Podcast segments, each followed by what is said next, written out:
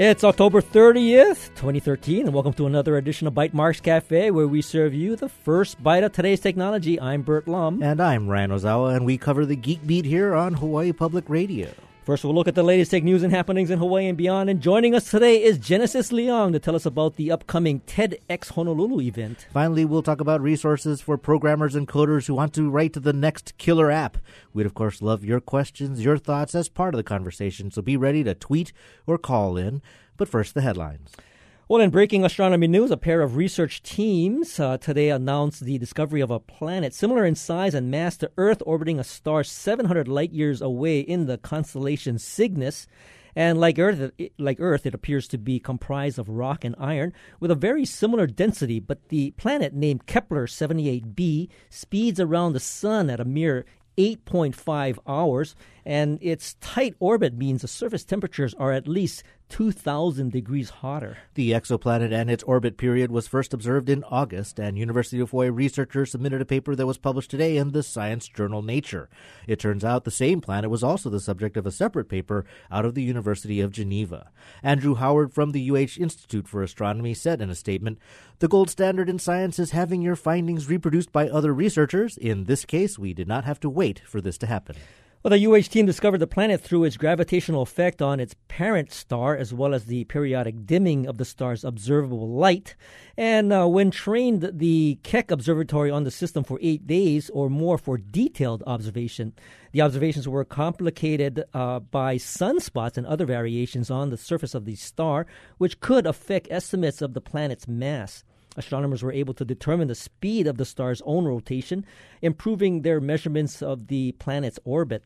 Now, the uh, I guess the interesting thing about this is that you know they've been catalog, um, you know, sort of cataloging all of these exoplanets, but really the, the, the, the, emphasis is on trying to find these Earth-size mm-hmm. orbits, mm-hmm. uh, Earth-size exoplanets, and and this one is of course very interesting because it has this sort of rock and iron um, surface. Well, it's unusual that we have both the mass and the density, so we can learn more about it than we would about something that we could just maybe just optically or infer mm-hmm. its existence of. And uh, they're also really intrigued by the speed eight and a half hours, and it's done a complete orbit. So that's 20 times a week. So when you're trying to perform these calculations, at least you have a pretty quick sample size in mm-hmm, those 8 mm-hmm. days, for example, to get more information about it. But it comes out of the Kepler uh, survey. They've, they're looking at and watching 150,000 stars and they're running just various uh, algorithms to try and find these specific uh, star systems mm-hmm. with planets in them. Well, yeah, so I think uh, they're doing quite a bit of uh, research in this area because this catalog is quite big, and I think the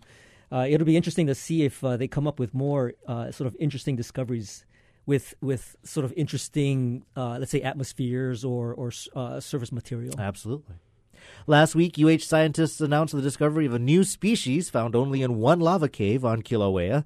This week, the U.S. Fish and Wildlife Service added 13 plants, a shrimp, and a fly on Hawaii Island to the list of endangered species. The 15 newly added species protected under the Endangered Species Act is only the latest set of expedited reviews by the federal government following a 2011 agreement addressing a backlog of over 750 threatened plants and animals across the country.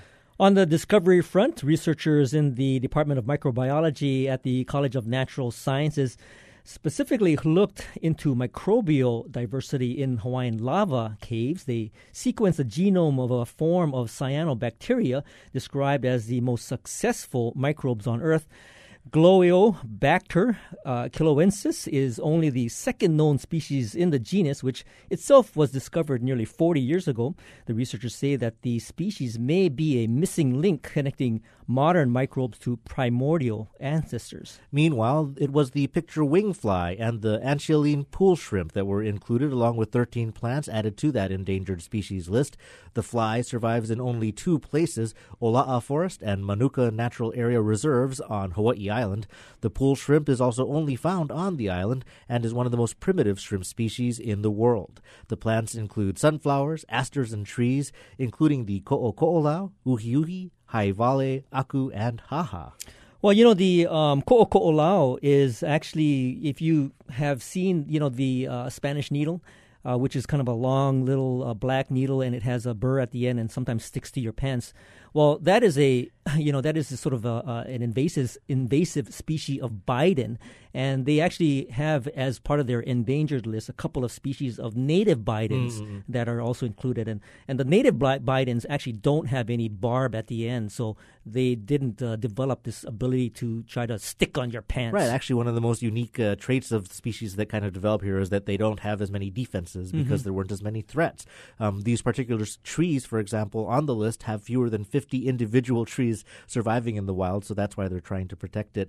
And uh, the shrimp is unusual, this one, because all shrimps can pretty much f- swim forward and backwards. This one can only swim forward. Oh. So, I mean, all these unique traits that you can only find here. Yeah, and you know, if you ever get a chance to uh, go into the forest where uh, some of these endangered species are, uh, is really a magical place because you know you got to think that this pristine environment has been created here, you know, basically without us interfering. right.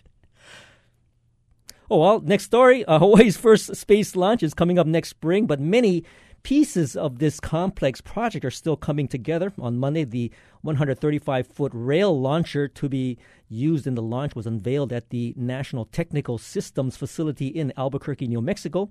In addition, a full size model of the Super Strypi rocket that will be used in the Hawaii launch was unveiled.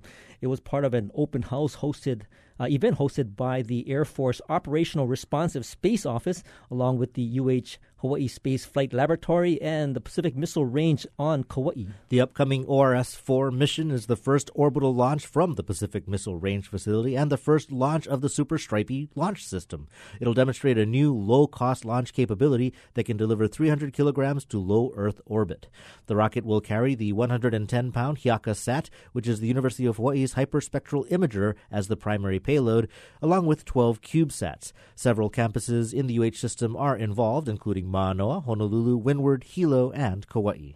With UH playing a major role in designing and planning the launch, it would be one of the only universities in the world to have both satellite fabrication capabilities and direct access to orbital space. Interim President David Lassner said in a statement the university is pleased to support the state in becoming a low cost gateway to space and provide our students with real world experience and will be invaluable as we train Hawaii's uh, aerospace workforce I got a chance to uh, go to the SOAS open house uh, this past that's weekend. Right, that's right. And uh, it was pretty, you know, it, this, they only do this every other year, right? right. So it's a kind of a two year thing. If you miss this one, you got to wait two years. Uh, the Hawaii Space Flight Laboratory had a uh, had a demonstration, and it was pretty it was pretty neat. Uh, they didn't have any rockets or anything, but you know they had some of their um, Hiaka sat, and they were talking about you know some of the subsystems that go into the you know the actual payload and so, this was also kind of promoted as part of the uh, the Hawaii Innovation Initiative. Mm-hmm. I mean, we had guests talking about this space launch as well as the Innovation Initiative. I mean, an attempt basically to build a one billion dollar research enterprise in Hawaii to create kind of that third leg, that third sector for Hawaii beyond, say, military and tourism. Mm-hmm. But uh, I, you know, it, I think it's pretty interesting that it's UH will be the first university with its own with very close access to orbital space. We might not be able to beat their football teams right now, but maybe we can put some satellites over them. Yeah, yeah and spy on them. Yeah, or, or yeah, exactly. One way to to to dominate. All right. Box jellyfish turn up on Waikiki Beach every month, 8 to 12 days after each full moon without fail, but despite the visibility and obvious impact these jellyfish arrival events have on the community, there is very little reliable research focused on them. Last week, University of Hawaii researchers published the results of an ambitious long-term study of shoreline jellyfish aggregation stretching back 14 years or 173 full moons. Well, the work is built upon monthly jellyfish beach counts initiated in the 1980s by a Honolulu lifeguard, and the findings are valuable given no other studies of jellyfish abundance conducted around the world focus specifically on box jellyfish species.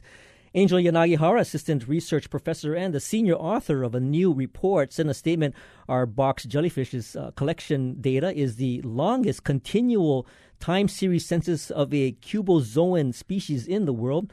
The, the and provides a rich data set to analyze and assess physical and biological oceanographic correlations. The team compared the jellyfish activity with three climate indexes, seven weather measurements, and 13 physical and biological variables ranging from sea surface temperature to plankton density.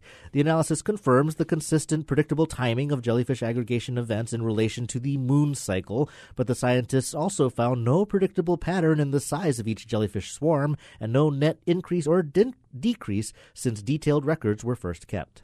So I guess the variability in this uh, swarm, they you know they're very predictable about when they come, but the size of that population sometimes varies, and I guess they uh, perhaps uh, think that that's due to the food source. Right. I mean, they did pick up maybe a four-year uh, ebb and flow cycle to it, but pretty much again, it can be it can be pretty variable. They said along that 400-meter uh, section of the beach that the uh, the lifeguard basically was monitoring for 14 years, you could see sometimes as few as five jellyfish to mm-hmm. as many as 2,300 jellyfish counted in one of these arrival events. I gotta, you know, I gotta hand it to that lifeguard. I mean, you know, it's one thing to get stung by a jellyfish, but I mean, you know, how do you count? I mean, they're not exactly visible. I mean, they're pretty clear, translucent, uh, you know, jellyfish floating around. Right, and it's it's it's interesting also to see that even on the global scale, there's limited research on specific species, considering how frequently something as venomous as box jellyfish and say, I don't know, high revenue tourist areas kind of overlap a lot. Mm. And so I think uh, as we had uh, Angel Yanagihara, Dr. Yanagihara on the show before, mm-hmm. I think that there's a lot of value to the research she's doing, and I don't think this is the last we're going to hear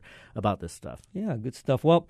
Here's a couple of few more quick stories we wanted to share with you. Scientists and students on Oahu will benefit from a three week visit by Doppler on Wheels, a portable high tech mobile radar that can move around the island to study clouds, rains, and other weather patterns, and stopping at schools along the way. The Hawaii Educational Radar Opportunity program is funded by the National Science Foundation and involves a special educational deployment of its equipment. Plans for a submarine cable connecting Australia to the U.S. gained an extra dimension last week, with plans to also deploy an array of externally tethered marine sensors to repeaters positioned along the length of the cable. Expected to come online with the APX East cable, the Oceania Sensor Network is already raising concerns over the military and international surveillance implications of widely deployed deep sea sensors.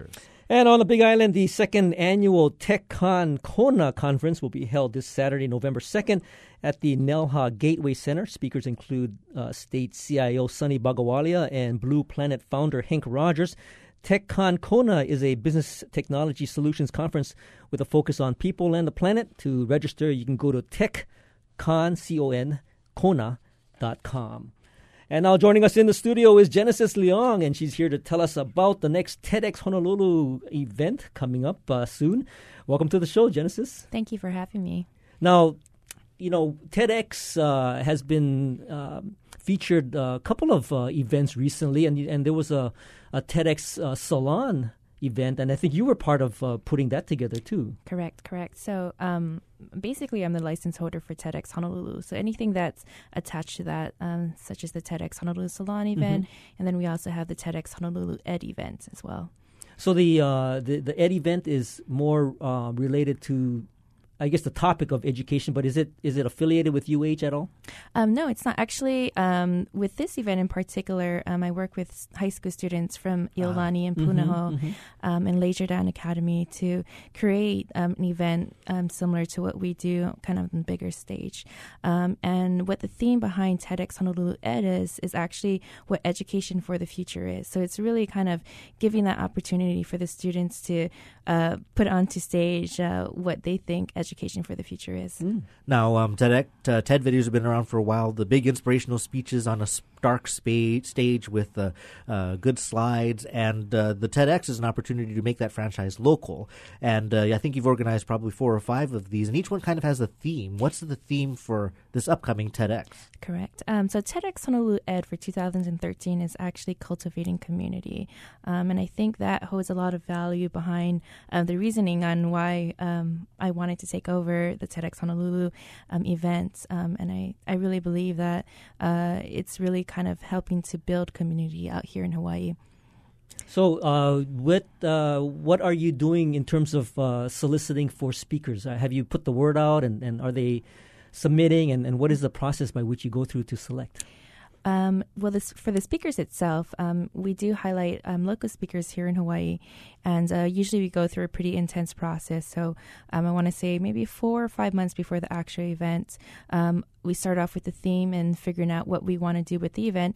Um, start with a wish list of people that uh, we invite uh, to be a part of it, and then we also do another step, uh, which is actually auditioning, uh, doing a call out for speakers, and we go through a process with submitting applications and then actually having them come in and speak. Mm-hmm. Um, and I think that one part of it is extremely important, um, especially in the case that uh, within our own kind of community and networks, we are kind of in this bubble. So you um, you need to break out of that and actually start to search outwards um, and really kind of open the opportunity up. Mm-hmm. Now, do you have uh, a, a, set of speakers or already set, or that's still kind of going on right now? Yes, uh, we do have a set of speakers. Um, so, actually, within the last month or so, um, they've been going through a pretty intense uh, speaker training process. Uh, we are working with the Dale Carnegie um, in and helping to get them trained as well, mm-hmm. Um, but making sure that uh, they do adhere to quite a bit of the TED rules. Um, and then the most important part about becoming a speaker is actually sharing their idea, and that's really what TED is: is a sharing of ideas. Um, and so it's really kind of making sure that they in line with that. And um, I know a lot of the speakers get really nervous as well um, before they get on stage. So making them feel very comfortable, and they all are experts within the areas that they talk about, but um, it's also making them feel comfortable on stage. Can you uh, share with us any of the uh, ones that are already selected as speakers? Yeah, definitely. Um, so we do have a variety of actually speakers and performers, um, similar to this TED, uh, TED stage. Uh, so we do have Ian Kitajima, who's actually from Oceanit, um, and it's going to be very interesting to have him um, on board um, and really sharing uh, what they're doing, then also um, a lot of uh, what he kind of focuses the design thinking process. Um, and we also have Henry Kapono um, on stage as a performer. Um, and then also, um, with the speakers itself, it's actually a diversity of ideas and topics, um, but all kind of within the theme of cultivating community. Mm-hmm, so we mm-hmm. have a mm-hmm. total of about 12 um, speakers on stage this year. Oh, that sounds good. Uh, where do you have uh, it planned to be actually presented. I mean, you know, the last mm-hmm. one you did was Aulani, and that was mm-hmm. like like too far for me. I mean, I had to fly, you, fly a plane. I had to fly a plane over there, you know. right. Um, so this year we're actually hosting it at the Hawaii Theater. Um, it's on November sixteenth. It's a it's a beautiful venue. There's a lot of history behind it, um, and then also it's the the kind of stage that we usually see within the TED. Mm-hmm. Um, I think was also very important to me that we had it in Chinatown as well because there's a lot of this um, upcoming boutique businesses. Um, there's this very thriving art community there. Um, and I think it's important that people kind of come back to Chinatown and rediscover what Chinatown really is. So, um, kind of using this um, event as a way to maybe just bring another kind of um, look onto Chinatown. Mm-hmm. Now, in events past, there was actually kind of also a selection process for the audience. I mean, Hawaii Theater is a pretty large venue. Is there? Are you still going to have to apply to come and attend? Well, um, luckily, we don't have to do that this year, um, and it's really kind of curating the audience. Um, and so, what happened in the past is um, there are a lot of rules that we actually have to adhere to um, in being with TED. One of the rules is is that if you have not been to a TED conference, that you're limited uh, to 100 attendees attendees. Um, and that not only includes attendees, but it also includes the volunteers as well. Um, and so that's a pretty painful process. Um, and in order for myself, um, I felt that it was very important to, rather than be inclusive, that we just go ahead and just open it up. Um, and so I took that plunge uh, and I attended the TED conference this year. It's a TED Active. It was in Palm Springs. So, so that allows you to get more than a hundred, basically. Yes, correct, correct. And so you uh, have you already started uh, putting the word out, and, and, I guess what does it cost? To yeah. Um, so yeah, the words um, slowly getting put out there. Um, it it's uh, eighty dollars, uh, eighty five dollars. I'm sorry, eighty five dollars for a general ticket, seventy dollars for uh, students, um, senior citizens, um, and youth. Oh, Where good. can somebody go to find more information about TEDx Honolulu? Uh, TEDxHonolulu.org uh, is the best place to go to, and that has a lot of information about the speakers, um, as well as information about the event itself. And and when was it again? I don't think we uh, said yeah, the November sixth. November 16th, correct. Yes. Oh, okay, got yeah. it. Well, thanks, Genesis, for joining us. Thank you. Thank you for having me. And that's what's been happening this week. We'll take a short break, and when we return, we'll be joined by Russell Chang and Kyle Oba to tell us about what it takes to be a programmer. Do you want to become a programmer, and what does it take, and what are some of the options you have to learn your way to get the skills to make that happen? Of course, we'd love your thoughts or questions as part of the conversation. So pick up the phone, give us a call, 941 3689, or you can reach us toll free from the neighbor islands, 877 941 3689. And of course, we're live, so we're monitoring Twitter at Bytemarks or at Hawaii. You can tweet us your questions there. This is Bytemarks Cafe. Did you know there's a professional association that specializes in scaring you? They do have a trade group and a big trade show with about 8,000 buyers a year that are all professional exhibitors. Yes, there is. Boo, I'm Kai Ryssdal, the Haunted Attraction Association. Next time on Marketplace, it's from 8 p.m. This evening at 6, following Bytemarks Cafe.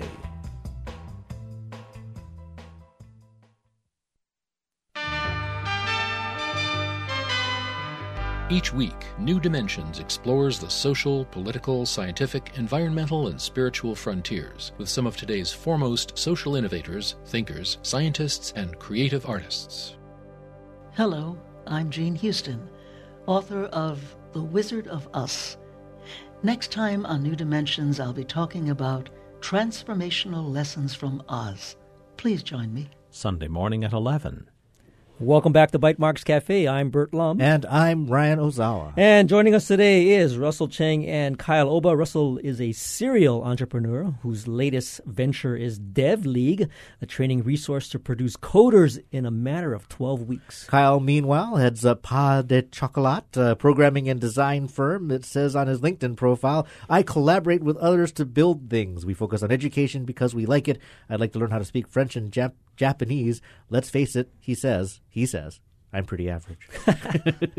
I had to include that in there. Uh, how can we meet the growing demand for application programmers? These guys will answer that question. And of course, we'd love to hear your questions and comments. And of course, that number to call is 941 3689 on Oahu or 1 941 3689 from the neighbor islands. Russell and Kyle, welcome to Bytemarks Cafe. Thanks for having us on the program. Yeah, thank you very much. Great to be here. So, maybe we can start a little bit uh, from the sort of demand, supply and demand standpoint uh, about programmers. Uh, you know, there's always there's always been this this sort of perception that uh, you know there's not enough talent here. There's not enough uh, uh, people in technology, and companies are out there looking for these folks. what's your what's your sort of assessment of the marketplace, Russell? Well, let me give you a statistic then. Okay. Um, I recently uh, was able to take a look at Co-Founders Lab, mm-hmm. and I think there was a session that was held, you know, a few weeks ago. Uh, Twenty-two people signed up for it. I went and took a look at all the different profiles on that on that Co-Founders Lab, and uh, of the twenty-two, I'd say seventeen of them were uh, hustlers, and only five of them were developers. Hustlers. Hustlers, people who are you know business development, uh, marketers, uh, non-coders, non-developers. Uh-huh, in other uh-huh. words. Well, I know when we have this uh, conversation quite a bit when we cover, say, a startup weekend or another event like that, and you might find a lot of marketers, you might find a lot of social media experts, but when it comes to people that can get their hands dirty in code, they're the ones that are the most sought after. Now, Kyle, tell me if I'm wrong, but even the company that I work at, uh, there is interest in getting into development and finding developers. We do have uh, developers on our staff, and the fact of the matter is they are uh, they are um, scarce. They are something, and in fact, most of them that work independently have too much work, too many opportunities. Uh, am I wrong? Yeah, that's actually what I see as well. Um, there are a lot of hugely talented programmers in Hawaii, and they are under quite a bit of demand. They all have really great day jobs. So I would say that it's it's difficult to find people, but but the question is not necessarily are there not uh, good people here. Hmm. The question is are there sufficient opportunities for those good people to just be hanging about, if you will. So that goes back to the question of supply and demand. I mean, obviously there's there's some talent uh, in the marketplace. There there is a demand because a lot of the people that are talented are pretty booked up. But are are you sort of saying that if you raise the supply, that there may be some question as to the actual opportunities that might exist out there? Yeah, that's that's what I was getting at. Is the opportunity. Um, the developers will appear. I mean, the developers will come out of the woodwork if Mhm. if there is uh, sufficient opportunity. I mean, you know, because we work on some things together that when the when the money is there, quite frankly, to support a family or to, to live a lifestyle that people are used to, Mhm. uh, perhaps in the Bay Area or somewhere else, um, those people will sign up for the work, right? So, um, so it might not be that they're just kind of hanging out, you know, saying, "Hey, give me work, give me work." Give Well, me work. and, and I know from the developers that I know that uh, the conversation they dread the most is, "Hey, I've got an idea for an app. I can't pay you, but I'll give you a fifty percent stake in all the millions of dollars it's clearly going to make." You know, that's uh, That's called sweat equity, and, and, and Russell knows a lot about sweat equity. I sure do. Now, uh, so the other thing though about this this skill, should you develop it or have it, is that you can work for people that aren't here. Um, you know, Hawaii is home largely to a largely quiet underground network of even Google employees, Yahoo employees. Well, maybe not now with Marissa Mayer, but you know, people that were working for large uh, corporations, but they lived here because they could live anywhere. Right. When we were doing our research for Dev League, we were looking for instructors, and it was very surprising when we went into LinkedIn. We were able to find um, you know potential potential instructors potential employers.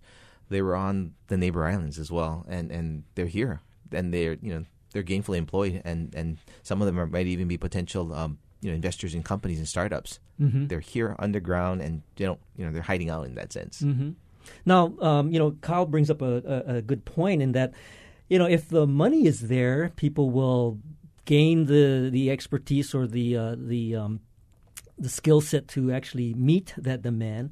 I kind of look at uh, how how Cisco, as an example, really was able to sort of carve out this niche where if you were able to get your sort of CCIE uh, certification, which is like the Cisco um, uh, engineering level, that you could pretty much demand whatever salary you wanted because there were companies out there willing to pay for that, uh, and they wanted to hold that as a as a uh, example of you know the sort of level of support that that company could provide. I'm I'm just kind of curious from both of your uh, sort of um, perspectives. Are there companies out there that are willing to pay for good programmers and and you know does a does a company a business in Hawaii really understand the value of that kind of talent?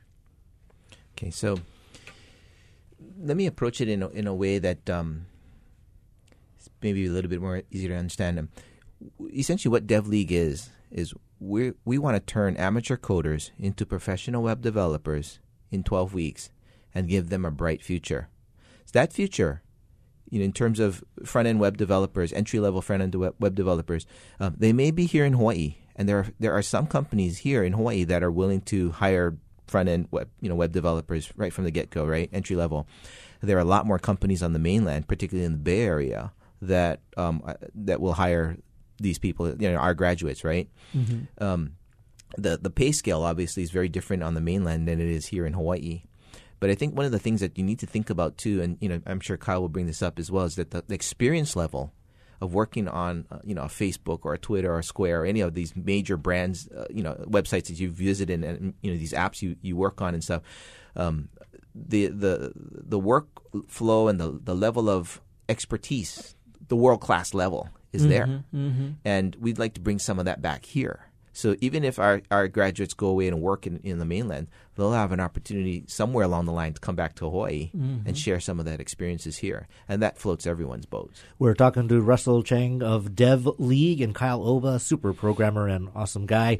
And we're talking about getting the skills you need to be a application developer and uh, what you might be able to do with those skills. If you've got a question, if you've got an app that you're trying to find a programmer for, why not find a way to build it yourself?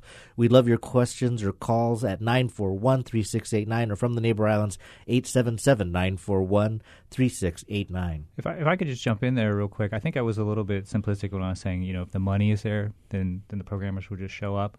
Um, you know, we, I've been talking to a ton of people about this recently, and um, it's not really just about the money. I mean, if you have, let's say, let's say someone gets becomes a great developer in Hawaii, right? I mean, we're all interested in developing the ecosystem in Hawaii, making it a great place to work and live, right? And if we just talk about money and dollars, um, I don't know that we're really going to be able to beat Silicon Valley at that particular game. Mhm. Um, so what a lot of you know the people that I know have been talking about is well, how do we make the job opportunities just as attractive as they would be, you know, to say work at a Facebook or something like that, where they're just literally dangling money in front of you, right, Mhm. to people who have development skills.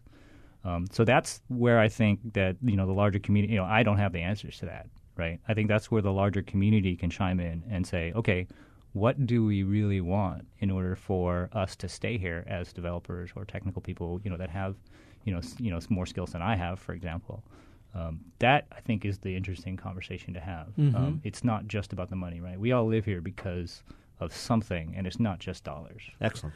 Well, you know, um, uh, you bring up a really good point, and, and Russell also kind of brought up a, a perspective of if you were to take a 12 week class at Dev League and, and get your sort of skill set and chops up to the level where you could potentially get a job at at uh, at Google and really, you know, experience what it takes to build an interface that millions upon millions of people are going to be uh, hitting and, and, and having a user interface and having a, uh, a, a sort of an interaction with, an experience with. And that kind of experience is something that you may not necessarily get working on a mobile app here in Hawaii. But the question that I have is will those people ever come back? Because that kind of experience doesn't really exist here. I mean, that, that level of real um, intense uh, y- sort of uh, user uh, activity on a website doesn't have th- there, that that kind of uh, activity doesn't occur in Hawaii with with many of the companies. You know, when I spent 16 years living abroad, and I came back in 2007, and one thing I learned living abroad was that you can leave Hawaii, but the Hawaii in you never leaves. And so, people who, who who are from Hawaii, you know, born and raised or have an affiliation or what have you, um, who went away, um, come back for a reason, and usually that reason is not for money. It's not even for a particular job. It might be, but it, a lot of times it comes back. They come back for family, or they want to raise their children here. Mhm, And mhm. so I think that draw is is is it's continually there for us, right? And so, um, you know, just finding a job here is is, is, is one thing, but having an, an ecosystem and having an opportunity or a bright future is a very different thing. And you know, at DevLeague, that's what we're trying to do is give people an opportunity and, and a brighter future, and that's really through coding. Mm-hmm. Yeah, I mean, I think that's you know, oh, if I could just jump Sure, in, yeah. I think that you know that's a great strategy, like the Dev League strategy. You know, training our own you know folks locally to become you know seriously competent professional developers, and excellent strategy. Um, so uh, my wife and I, Kara and I are teaching a class at Iolani School on uh, iPad application design and development. And one of the first things that we did with those students is to take them on some field trips. So they went to uh, Real Geeks in Kailua, which is you know an awesome startup out there, and then also Wall to Wall Studio just here downtown. Mhm, Wall to Wall, yeah. Yeah, and you know it, it was so the reason that we did that was so that people could see that these opportunities exist locally, Mhm. right? And you know, so one, the opportunities exist. You know, they're not highly publicized like they are, you know, in the Bay Area because that's where the press is. Um, but um, because of that, I think you know because there aren't we aren't saturated with these startups, we aren't saturated with these large companies that are doing technology. There's a ton of opportunity, right? I mean, that just basically says there's a vacuum of this this type of, of work for this type of work, um, and this type of opportunity exists here. People just have to go out and figure out where it works for Hawaii. Whether yeah, I- you know, I want to talk to you a little bit more about that uh, the the ecosystem of how you might uh, you know sort of develop this interaction amongst all the different programmers and I create the environment for really really uh, sort of exciting and creative jobs. But um, you know, of course, we're talking to uh, Kyle Oba and uh, uh, Russell Chang, both very handsome and competent uh, programmers. Uh, and uh, we we encourage your calls, and of course that number to call if you want to talk to the actual guys who know how to code. The call, the number to call is 941-3689 or from the neighbor islands at 1-877-941-3689. Of course, we want to welcome Chris from Hilo. We'll welcome all our neighbor island callers to uh, Bytemarks Cafe. Thanks for the thanks for the call. Nice. How's it? How's it? You got I'm a doing question? good. And and and and uh, what are your Oh, what are your thoughts? question, yeah. Yeah. Okay, so how come when we have the hold music, right? When you, you call somebody and you get on hold, when you first call them up, it says, you know, please wait while your party's being reached, and you get this lame music being played. How come we haven't had some sort of development that's based off of like local advertisements in order to advertise a local business on hold when you call someone? And you could do that with any platform, any phone service. How come that hasn't been developed yet? Okay, okay, wait now. So so you're talking about a uh, let's say you have a voicemail system at home. Maybe it's a standalone little voicemail system. You're talking about having advertisements on that, or are you're talking about, you know, a a um, uh, telephone service that's uh, actually got a voicemail service, and and that's I'm, serving. Yeah, I'm, what I'm talking about is an app that you could download. Okay, so when someone calls you, you have to receive some sort of advertisement before you can contact that person. And what it could potentially do is pay the person who downloads the app. It could be the reverse concept of downloading an app. Most apps are free, then other apps you have to pay for. This could be an app that could pay you. So, in other words, anytime somebody calls you, they have to hear a local advertisement based on their own calling area. Okay. How come somebody hasn't, you know, done something like that? Well, Russell, well, you could do it, Russell. Yeah, Russell. You know, I was going to Well, suggest that. I mean, I know absolutely jack about programming, and and from my knowledge, all the programmers are in India. Ah, that's a You that's gotta- a good topic. go That's a loaded in order to statement get right sort of, there. Like real, you know, value for your for your programming. Okay, Well, Russell. So what, what about what about this um, application? I mean, do you think it has some um, some legs? I don't know if it has some legs. I think it would have to be, you know, tried out and, and prototyped and, and try, you know, built a portion of it built out, right? I mean, uh, it's all people always have great ideas, and end of the day, you still need to execute upon them. And so, you know, build up a quick prototype um, and try it out, right? And we don't always believe that there's, uh, you know, only programmers in India. Um, there, I have one sitting right next to me right now, and I got another. You know, my partner Jason Sewell is also sitting outside of the studio right here, uh, and they're awesome programmers, and they can teach this stuff. I would, I would also mention, Chris, you're in Hilo. I'm, I'm not. Uh, I would imagine maybe it would take some time for you to be able to participate in Dev League, but in Hilo, you have the East Hawaii uh, Community uh, Organization, and they have Hawaii Tech Works there. That's probably a good hub where you can go and meet programmers or people interested in I'd starting love to try businesses that like out. that. Yeah, you should. Good luck to you. Thank you. no, Thank you. know, Chris brings up an interesting point, and and uh, maybe there's a perception that needs to be uh, qualified here. You know, there has been sort of sort of maybe this, this historical conditioning that we've gone through that uh, you know if you have a application that you want to build you know why don't you reach out to maybe some some contacts in, in India and have it be be done by uh, uh, offshore?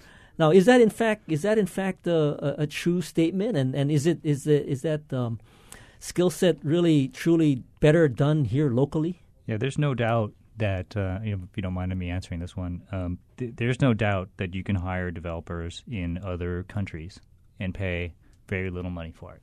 Right? There's no doubt about that. The question is, you know, you want to build something, right? And so, you know, how much money do you want to spend in the long term in order to to get your product built and maintained, et cetera? And how much flexibility do you do you need in order to work with that team, right? I've I've had a lot of experience working with teams in India and other places, and you know, it's not just that it's cheaper; it's cheaper, and you have to spend more time, right? Um, and I would say, you know, this there's this has been like widely quoted, and you know, the statistics uh, vary, but you know, a good developer will will will do the work of you know anywhere from you know ten to more uh, not so good developers, right? So there are economies there that you have to pay attention to. It's not just I've got ten humans. Um, You know, it's like you know the one great developer sitting next to you could be worth twenty, you know, in another city, right? So it's it's not just And I can certainly speak to that. Um, my day job's at a real estate company. We do development applications, websites for um, realtors. A lot of them do try to outsource. They find very affordable, off the shelf Right. things to do. And actually, they come back because it turns out talking so- to someone over the phone who knows how to spell Kalanianaole, who lives on local time zone, is just much easier. It's worth whatever premium you might think is expensive. It's kind of worth it to have that. And I would say that, you know, if you believe in the buy local, support local, that's also a good strategy. Yeah, yeah. I would say really briefly that you know, you know, Iolani's not a vocational school, and we're teaching kids how to hmm, program, hmm. right? And so our approach is not here's some technical skills, and you just learn these technical skills. The approach is how do you add value to those technical skills, right? How do you you know how do you how do you make yourself more valuable than somebody who's getting paid you know mm-hmm. three to five dollars an hour Right, right it's not just by memorizing things out of books right and if you look at the startups in hawaii that are very successful those programmers are top notch right they're not just regurgitating what they read out of a book Right. right those these guys are operating at a much higher level than an average developer and you know they only got there because they love it, and uh, you know they can build things that other people can't build. Yeah, you know, I I, I think that's uh, an interesting direction that we can talk a little bit more about because, you know, in terms of talking about the eco- ecosystem, I mean, it really takes somebody with some business vision and ideas of what this uh, technology and skill set can really become. And, and are they able to bring these people together to, to, to create something? Let's hold that thought. We'll be right back at this short break to continue our conversation with Russell Chang and Kyle Oba uh, about helping to build tomorrow's programmers. What will the market be for programmers in a few years? We'd, of course, love to hear from you. You can give us a call at 941 3689 or 877 941 3689 from the neighbor islands. This is Bytemarks Cafe. This week in This American Life, their production of the play Peter Pan was not going well. The flying apparatus kept smacking characters into the furniture. Captain Hook appeared, gesturing grandly. And then at a certain point, as he gestures, his hook flings off of his hand and flies into the audience and punches an old lady in the gut. Fiascos this week on This American Life. Saturday at 1 p.m.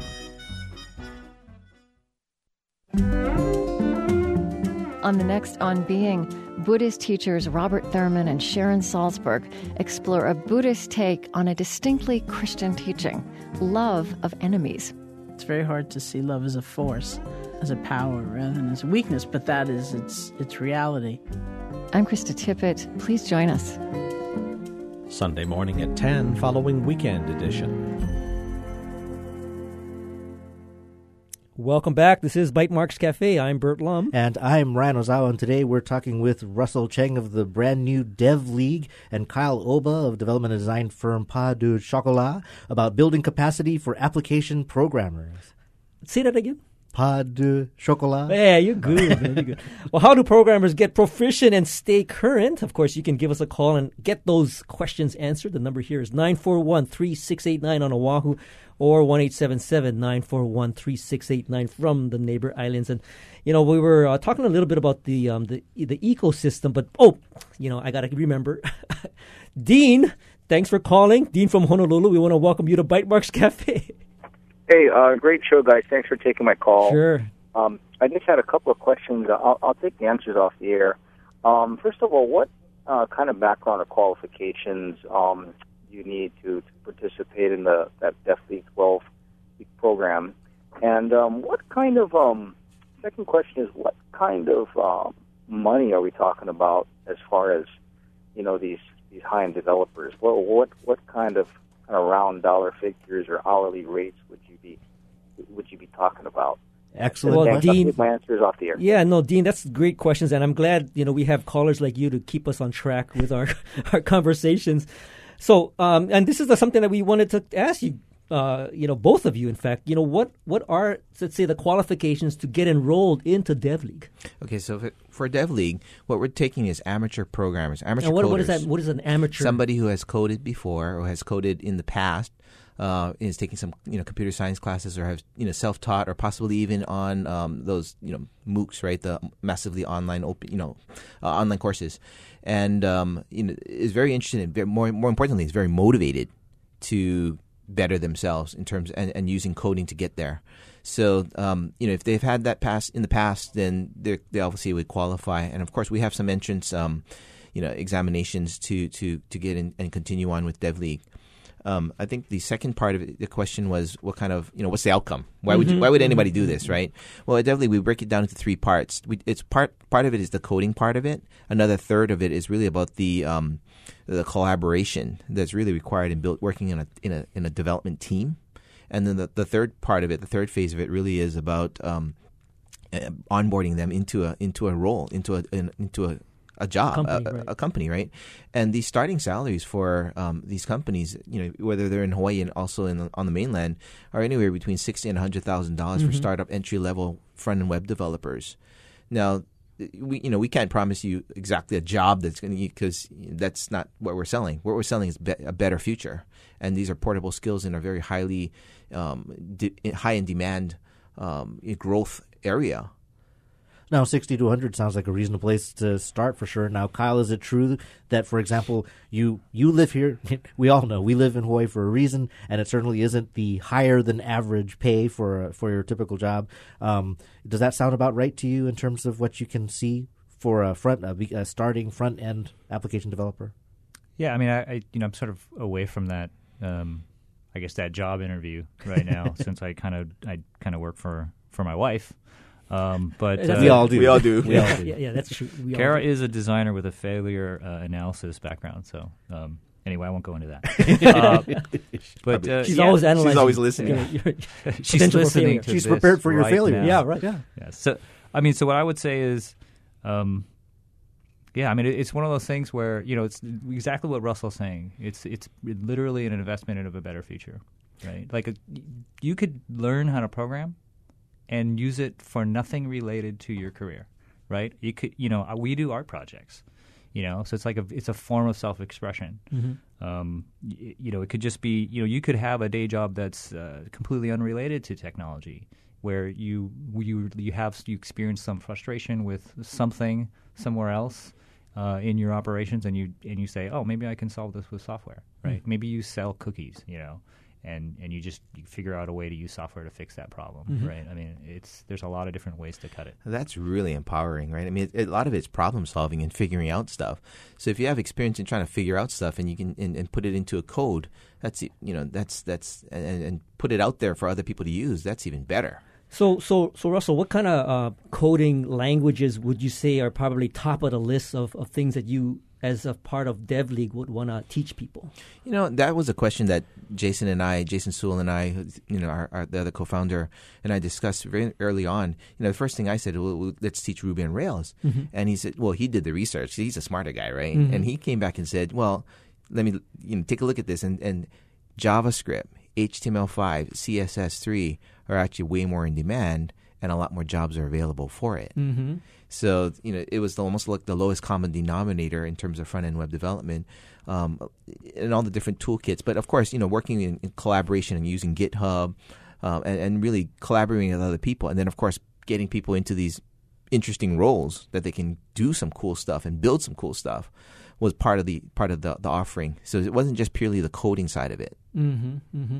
Yeah, learning how to build things, right? Learning how to become a creator. I mean, that's that's super empowering, right? So, I mean, I think that's kind of what Russell's saying. It's all those things that go along with the technical skills that are the things that you know that you're going to hire for, right? You, you don't you don't just hire somebody because they say they know JavaScript, right? Right, right. You hire someone because you look at their GitHub account and Right. they have well, a ton of cool projects and they show interest in being a programmer. Well, I mean, so I was about to say when you say amateur programmer, I mean, I dabbled in G, COBOL, and I used to do websites, but I don't think I particularly qualify. And the, the what I do think is empowering, though, is I mean, for example, we had um, the folks from uh, Happy Hour Pal, an app and a website, uh, Carrie and I think Brandon Bennett.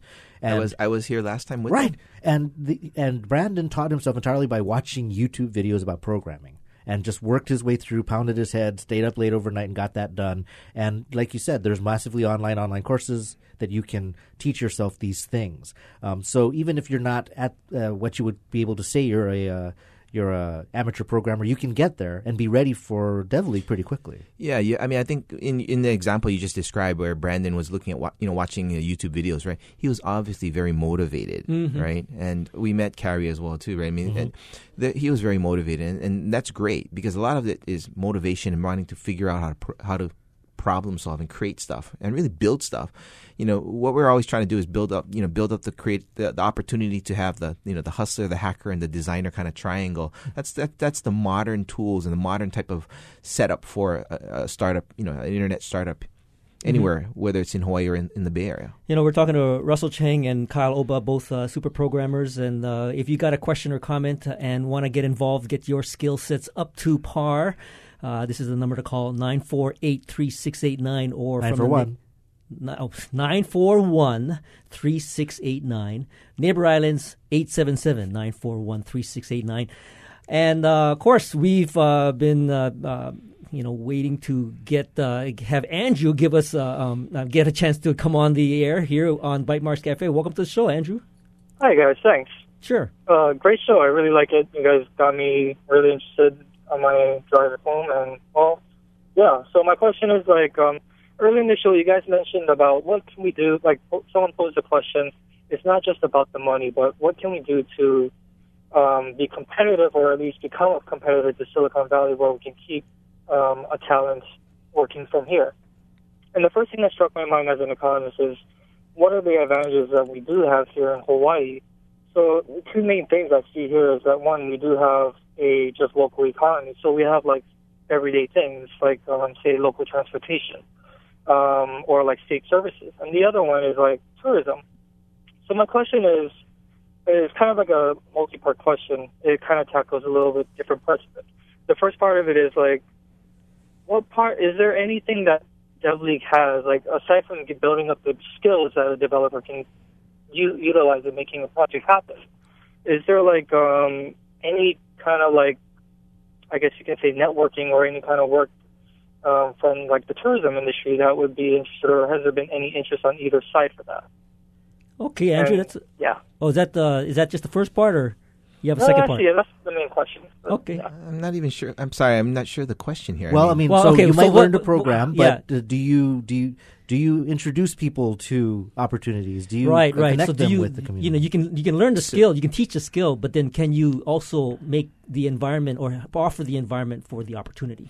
Yes, we have DevLeague has an employer network, and um, just in fact, just yesterday morning, we did get confirmation from Google that uh, they would take a look at our you know our graduates and their and our, the resumes that come out of um, the DevLeague graduate program, Mhm.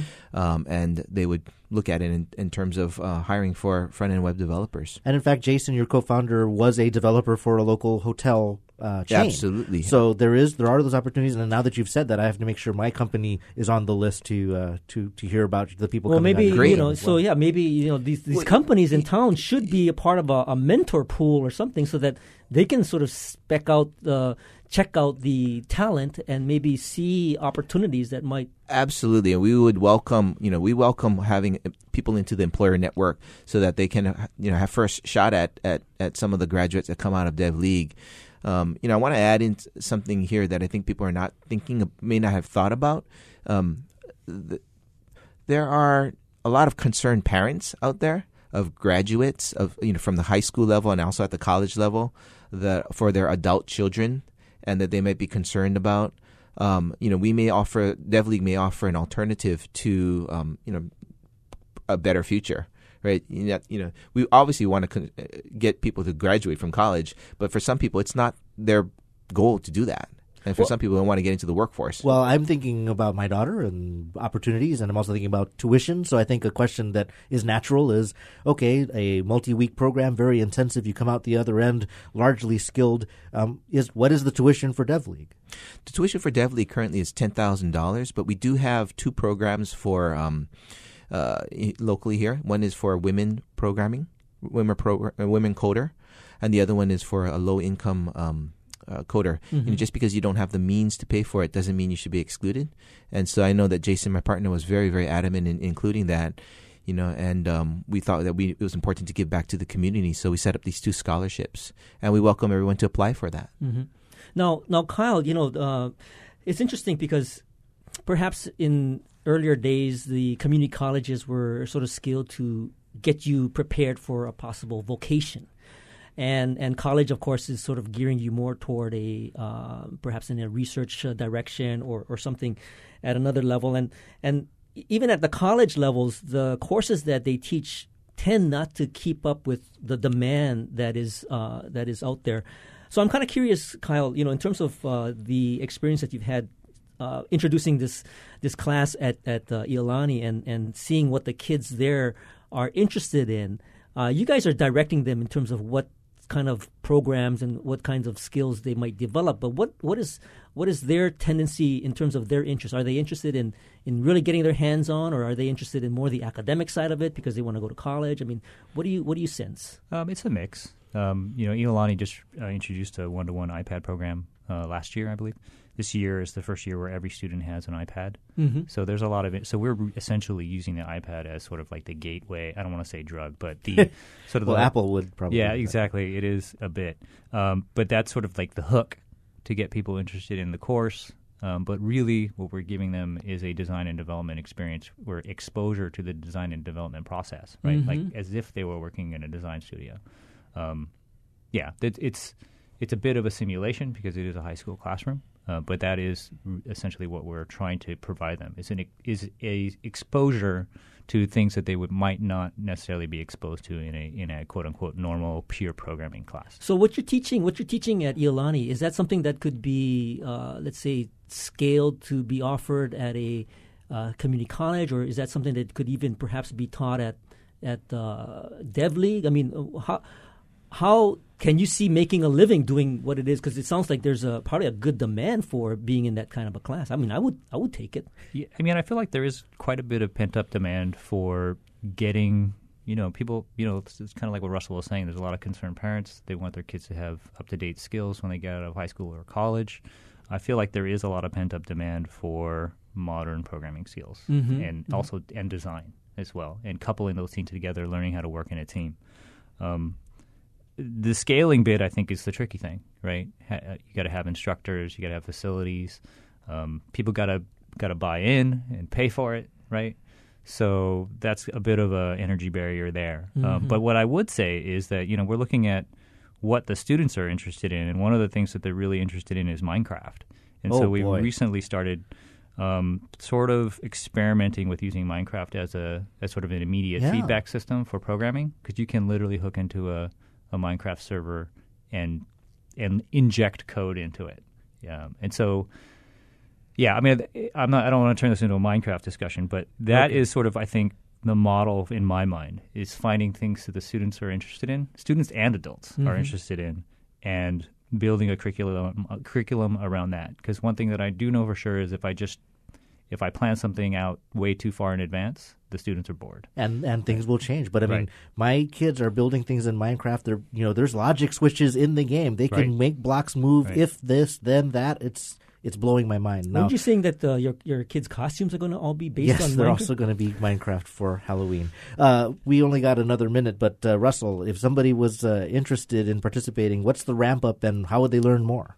Well, the first step they can do is really go to our website at devleague.com, which is D E V L E A G U E dot com, and we have enough information there for them to take the next step and sign up. And uh, Kyle for Pas de Chocolat. Oh, Chocolat. Um, where can folks find more? Uh, P A S D E C H O C O L A T dot com. Or if you look at meetup.com, there's a local group of developers at uh, OUDL or Oodle. It's meetup.com slash dynamic. That's the website. And you can just suggest a talk, and then we'll find a speaker and Oh. have a workshop or a talk on that topic. Yeah, we'll put that up in the show Fantastic. notes. Russell Chang just launched Dev League, and Kyle Oba heads up Pas de Chocolat. Thank you both for joining us today. Thank you very much for having us. It's been Thank fun. you very, yeah, thank you very much. Good time. And thank you for listening and calling in to Bytemarks Cafe. Please join us next week when we'll talk about using open source programs in the classroom. And if you miss any part of this edition, you can find the podcast of tonight's show on bytemarkscafe.org. And if you have any comments or suggestions, email us at feedback at bytemarkscafe.org. Of course, you can also tweet us. I'm at Bytemarks. And you can follow me at Hawaii. Our engineer is David Chong, and our executive producer is Beth Ann Kozlovich. And of course, we leave you with our song pick of the week. Here's a band to code by. It's Macklemore and a song called Can't Hold Us. See you next week on another edition of Bytemarks Cafe. It's party. My posse's been on Broadway, and we did it all way. Chrome music. I shed my skin and put my bones into everything I record to it. And I'm on. Let that stage light go and shine on down. Got that Bob Barker suit game and Plinko in my style. Money, stay on my craft and stick around for those pounds. But I do that to pass the torch and put on for my town. Trust me, on my I N D E P E N D E N T shit hustling. Chasing dreams since I was 14 with the four track busting. Halfway across that city with the back, back, back, back, crush. Labels out here, now they can't tell me nothing. We give that to the people, spread it across the country. Labels out here, now they can't tell me nothing. We give it to the people, spread it across the country. Here we go back. This is the moment. Tonight